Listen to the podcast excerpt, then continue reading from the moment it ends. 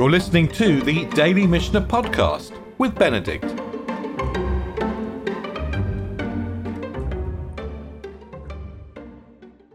Yesterday we were talking about the halacha of, a, of an oven. And here's a picture just in, in front of you. The It's a vast structure and with a fire burning in the middle and perhaps a pot on top of it. And we learned that we're not going to put a pot on top of it or perhaps even next to it to keep warm on Shabbat.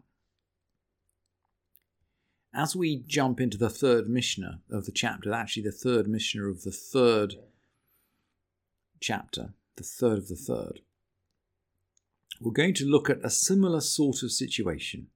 Ein not nimbeit sabat sata mecham we're not going to place an egg at the side of a boiler. So this is not a this is not an oven, this is a boiler, but it's a hot heat source. Ein notnim beit sabatata mecham bishvil shetit galgel. Tit galgel is to, well, it's to, to form a roundness, literally. And most people translate it as lightly cooked. Velo yifkaena besudaren. And we're not going to break it into the, a cloth, although Rabbi Yossi admits permits. And we're not going to cover it in hot sand or in road dust for it to be roasted. So we're using different derivatives. We're not cooking directly on Shabbat, but we're using different derivatives of heat sources to, mm, to cook a little bit on Shabbat.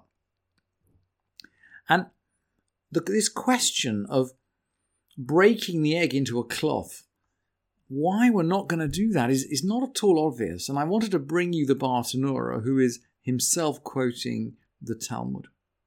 And he says, breaking it into a cloth. Lo yishberena al sudar shechumam b'chama. He shouldn't crack it on wrapping that was warmed by the sun, in order that it should be roasted by it. For we decreed that Toldot Chama, derivatives of the sun, are like derivatives of heat. The question in this Mishnah seems to be, and the same, by the way, applies to hot sand or road dust. The question seems to be okay, we know that we're not going to cook directly on Shabbat. We're not going to cook indirectly by putting an egg next to a hot thing like a water boiler. What if we cooked using the energy from the sun rather than the energy from a fire. Can we do that? And Rabbi Yossi seems to permit it, by the way. Rabbi Yossi seems to permit using the energy from the sun to cook, but we, as you might, we don't we don't follow Rabbi Yossi. We don't cook using solar energy on Shabbat the mission is going to continue with different another we're going to we're segueing now into different other kinds of energy. And the people of tiberias once started to pipe cold water through the hot springs. There are hot springs in tiberias. So they're not using solar energy they're using ground energy to heat up their water.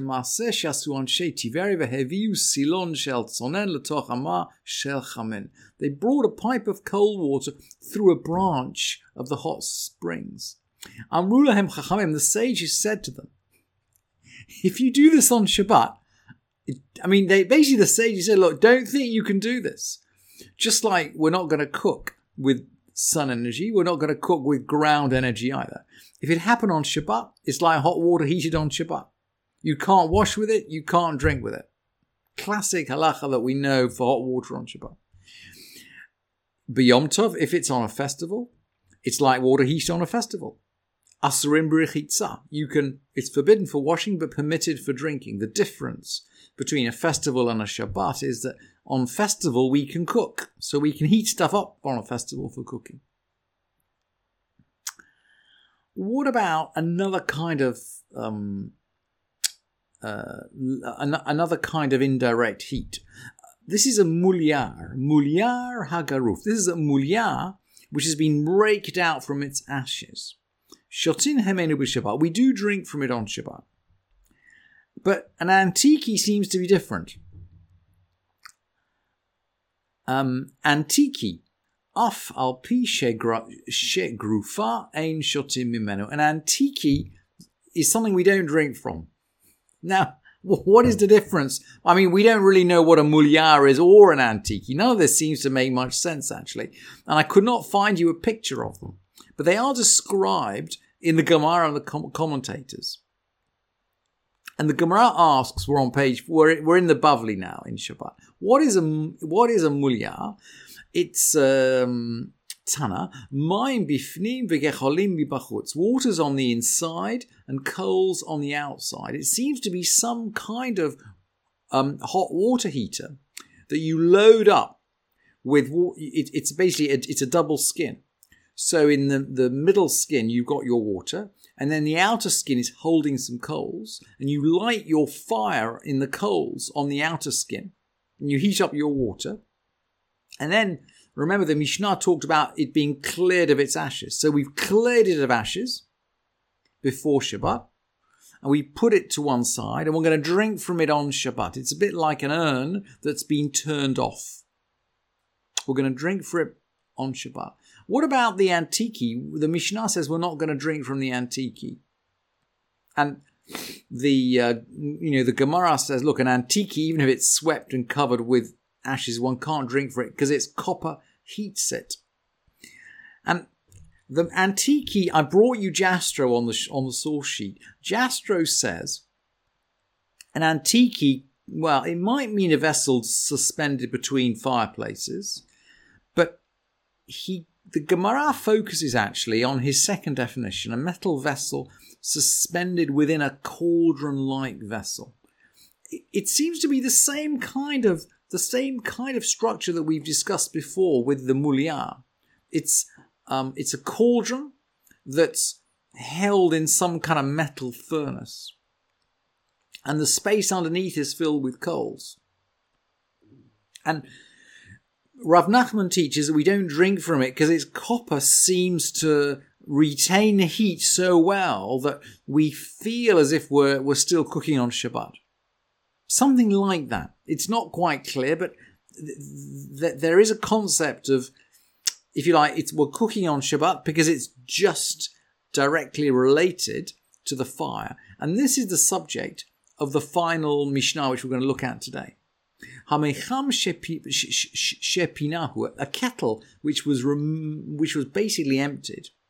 So we've taken this kettle off the stove. We seem to have we taken it off before Shabbat, by the way the question is, well, the, the Mishnah says, Lo ten bishvil So you've got this hot kettle that you've taken off the stove. We're not going to pour cold water in it to heat up the water.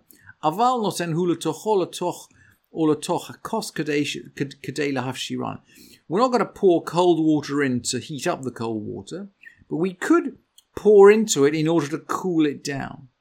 You can cool down hot liquid by pouring in cold water. You can't heat up water. And similarly, we're not going to put spices into a pan or a pot that was just taken off the stove. This would have, you know, we talk about a kli rishon. This would have the status of a kli rishon, a, a, a vessel that has been, a vessel that has just been used for cooking, that has been taken directly off the stove. We're not going to put spices into it because we're going to be cooking the spices. But, but, aval notenu l'tocha kara or l'tocha tamchui. We could put it into a dish or a tamchui is a vast casserole actually. It's a vast, bit like a soup kitchen kind of thing. It's a vast casserole, and this the assumption is that this is this is, if you like, is a second derivative of the fire. It's a dish that's just holding hot food, and we can stir spices in here because it's got the status of a kli sheni rather than a klishlishi. And Rabbi Yudah closes by saying, actually, you can put spice into anything except something that contains vinegar or brine. He has an idea that vinegar or brine heats up, uh, uh, heats and cooks.